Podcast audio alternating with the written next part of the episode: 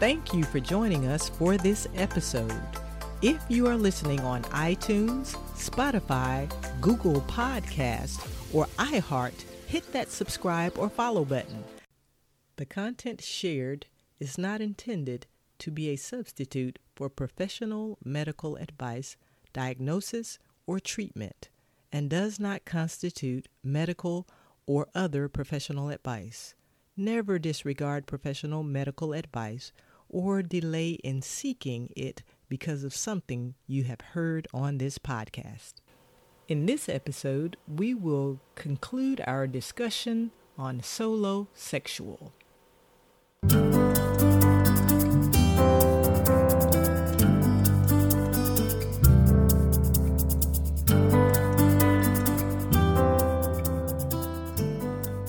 Hello, and welcome to another episode of the Imagination Health and Wellness Podcast.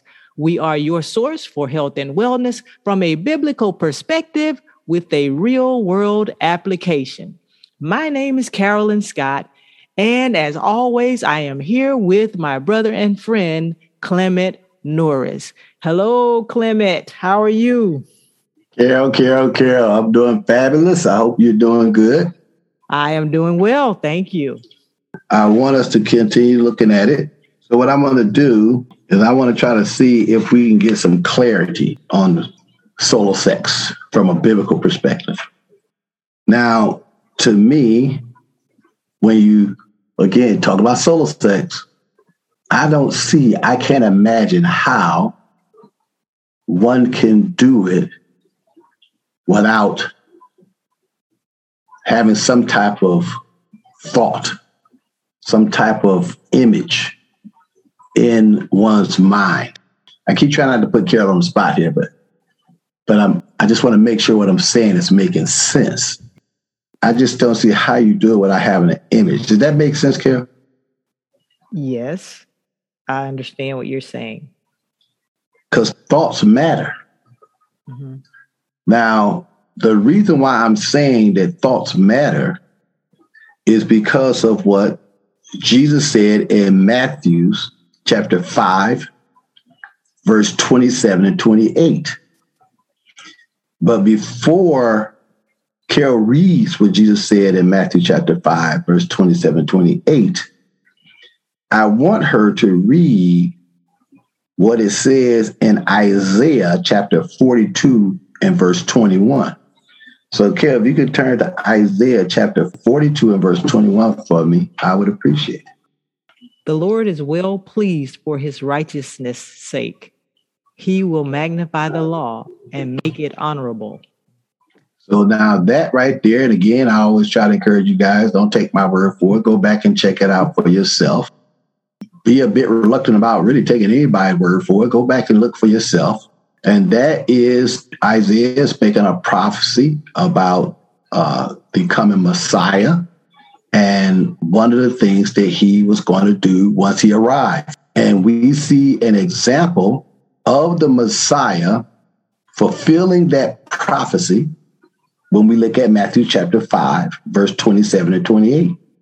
So, what Jesus is going to be doing is he's going to be addressing the issue and or the difference between the spirit of the law and the letter of the law.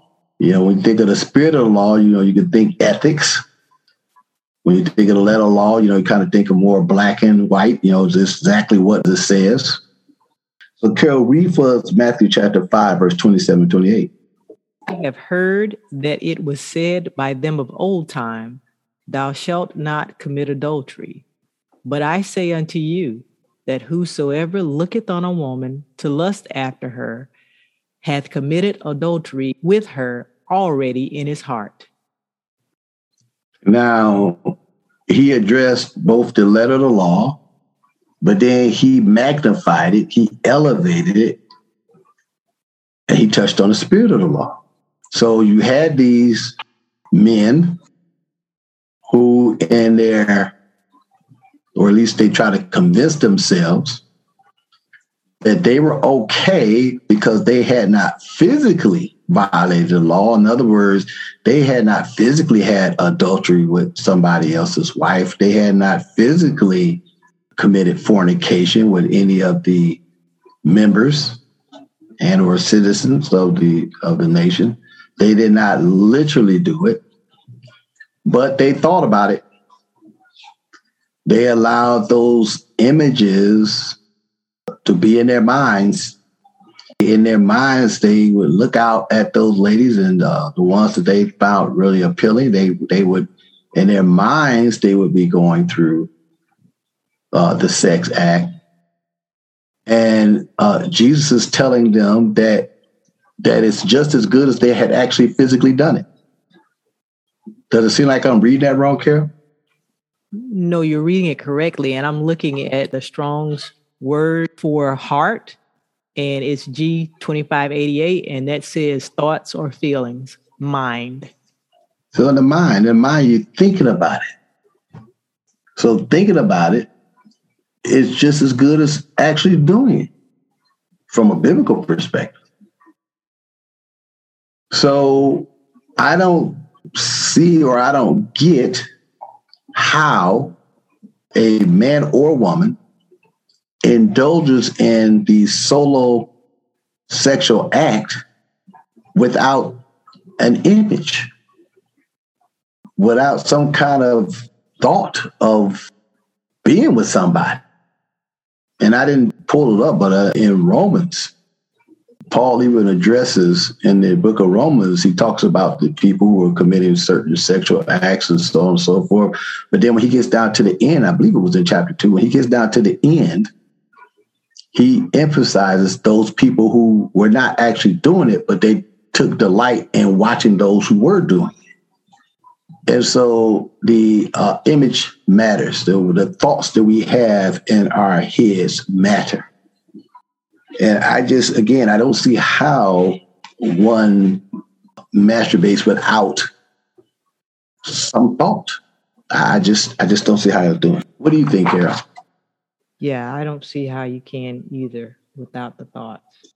Now, what I want to do next is I'm, I'm going to try to I'm going to try to break this down a little bit because I found it very difficult to come up with just a straight yes or no answer to the question until I broke it down this way. So, is solo sex wrong or is it okay? So I wrote here. If you and let me let me before I say this, let me be clear because I, I could be wrong. I'm I'm totally open to somebody getting in touch with us and saying, hey, that was off, or I agree with it, or whatever. But if you are married, provided the image that you're having is of and with your spouse, then it seems to be okay. If it's with your spouse, in other words, you are married and that's who you're thinking of. Other than with the spouse, the answer seems to be no. Why? Because if I am having the image, the thought, and I'm not married, then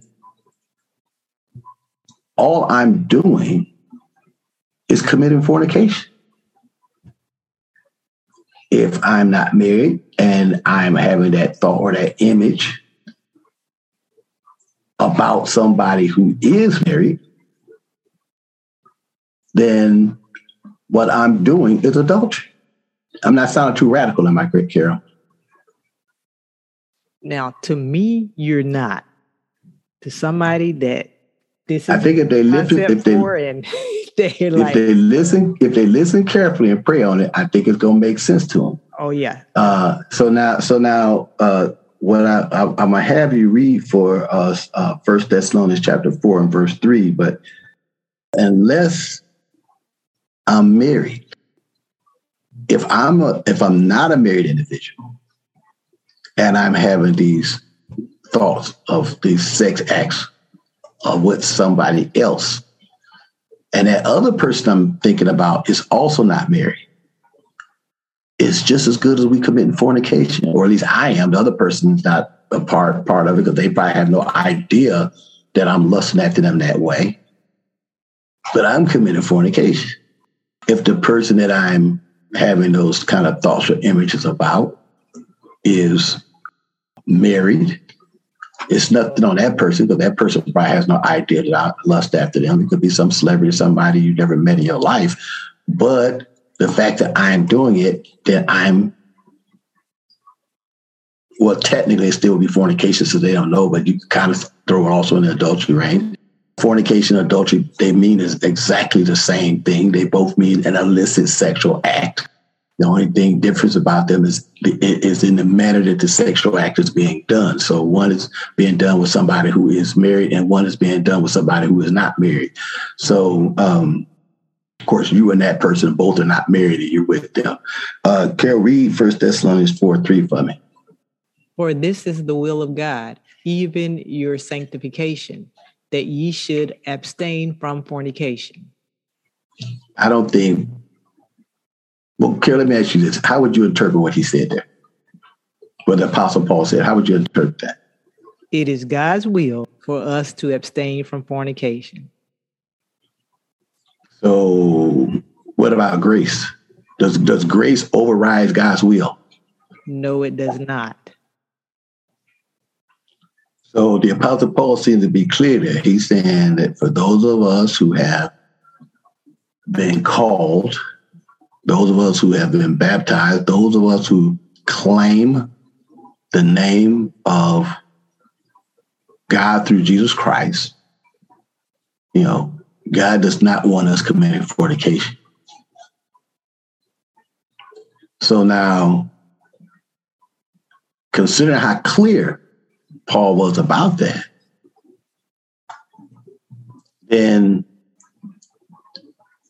I should not be participating in solo sex unless I'm married and the thoughts, the images that I'm having are with my spouse.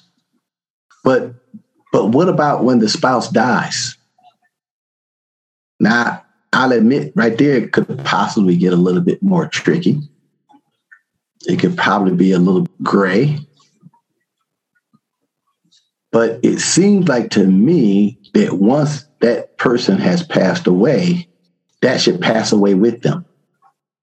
That I should not be using that image that I had of them to justify solo sex because once they die, what happens to the marriage, Carol? The marriage is over. It's over. Once that individual has died, the marriage is over. And there's one thing that the Bible states that we all should have or definitely be striving for. Okay, read First Corinthians chapter 9 and verse 25 for me.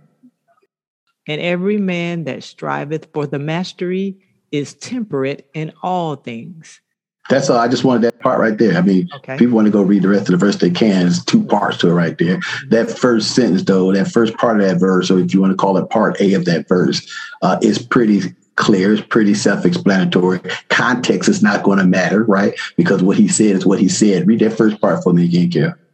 And every man that striveth for the mastery is temperate in all things. So we talk about man, we're talking about mankind, and we talk about mankind, we talk about both men and women. I think most people would agree that women are better at doing it than men are. But the reality is that when it comes to the type of desires that sexual nature, uh, if we uh, have God in our lives, we should have the temperance to control those type of thoughts. And then again, there are other things we can do to reap those same benefits that you would get from being solo sexual, but we are we are not supposed to be at least those who who say they're embracing christianity we're not supposed to be conforming ourselves to the world. That's not what we we're supposed to be having our minds renewed. We're supposed to be transformed to the standards that god has set up for us. And so we look and say okay yes there are some health benefits here yeah I, I went through them they're real health benefits. There are some things that, you know, mental health benefits as well as physical health benefits. But when we look at it from a biblical perspective, there is no spiritual benefits in doing it. It doesn't, it's not spiritually healthy for us to do it. Just like the, the fruit was mentally healthy for Adam and Eve, it was physically healthy for Adam and Eve, probably. But again, just I'm just saying just fruit period because it's just fruit. But clearly it was not spiritually healthy for them. Even when something looks healthy, we still need to proceed with extreme caution. We still need to say, let me go to the word and make sure that I'm in harmony with the will of God. And it does not appear to be, from what I've seen, God's will that we partake in the solo sexual act if we do not meet that criteria of you're having thoughts and images of your living spouse. Carol, any thoughts? If you think I'm local, you can say I'm local. No, I don't have any thoughts on that. Now, if somebody, and I won't be surprised if somebody don't do this, Carol, I really will, won't be surprised. Oh, by the way, that's veganemagination.com for your comments. yeah, yeah. yeah, vegan imagination. So they're going to blow it up. now, I wouldn't be surprised if somebody's, I just wouldn't be, if somebody got in touch and said, well, but what, what if you did it without having any thoughts? You know, you weren't thinking about another person. Ah, that's hard. I don't. I, I just don't see how you do it. I just don't see how you do it. I don't see how. Yeah. Uh, so that I will leave up to them and God. I, I don't see how they do it. Yeah. But but one thing I am convinced of, based on, you know, you know about self gratification, based on what Jesus said when he magnified the law, that doing that, it's like you it's like you're still physically doing it, even though you're only thinking about the sex act. And so, I, I hope that that is helpful. I, I, want to try to avoid giving kind of a um, non-answer answer. Uh, I was trying to be as specific as possible but it does not seem to be the case, especially if you want to avoid, like I said, because it can lead to, to, to problems such as sex addiction, I think. And you have to put your mind in a dark place to continue to participate in such behavior. And one thing the Bible seems to make clear throughout the New Testament is that once we have the light of God in us, that darkness should go. And when that darkness goes, uh, with it comes temperance. That such that we are not even entertaining those type of thoughts. So as always, we definitely, definitely, definitely appreciate the fact that you all took the time to listen to the program. I hope that you go to Amazon and, and uh, look up the book, Watch and Pray the Weight Away. I do think that if you get it, you're going to uh, love it because there's uh, much more, I believe, to the book than just weight loss. So uh, you go there and look it up, and uh, by all means, get in touch with us and let us know what uh, you think. We know that today's topic can be, for some people, or probably many people, a, a bit controversial and or very sensitive. I hope that we uh, dealt with it delicately enough, and we would love to hear uh, what you all think. As always, We want you to do more than just imagine health and wellness. Let it become a reality in your life. Remember what the Bible says as a man thinketh, so is he. And what we don't want to be doing is thinking about sex all the time because if we do, then we become something that, that God has not called us to be. Again, thank you very much. And we look forward to coming to you all on next Wednesday. Have a beautiful week. Bye bye. If you like what you've been hearing on this podcast, go to wherever you're listening to this episode and leave us a comment or visit our website at veganemagination.com. That's V E G A N E M A G I N A T I O N dot com, where you can leave a voicemail or written comment. Click on the podcast tab at the top of the page, and once there, you can leave us a voicemail message. We would love to hear from you. As usual, we want to thank you all so much for taking the time to listen to the program. We hope that you enjoyed it and it is something that you will share with others. Carol and I, we want you to do so much more than just imagine health and wellness. We want it to become a reality in your life. We also want to make sure that everybody knows that if you would like to make any contributions to the program, they will be greatly appreciated. You can go to Patreon and make a donation. Your donation will be put to very good use and it will be greatly appreciated. As always, we look forward to uh, coming to you all again in the future, and we hope that you have a very blessed week. Thank you and goodbye.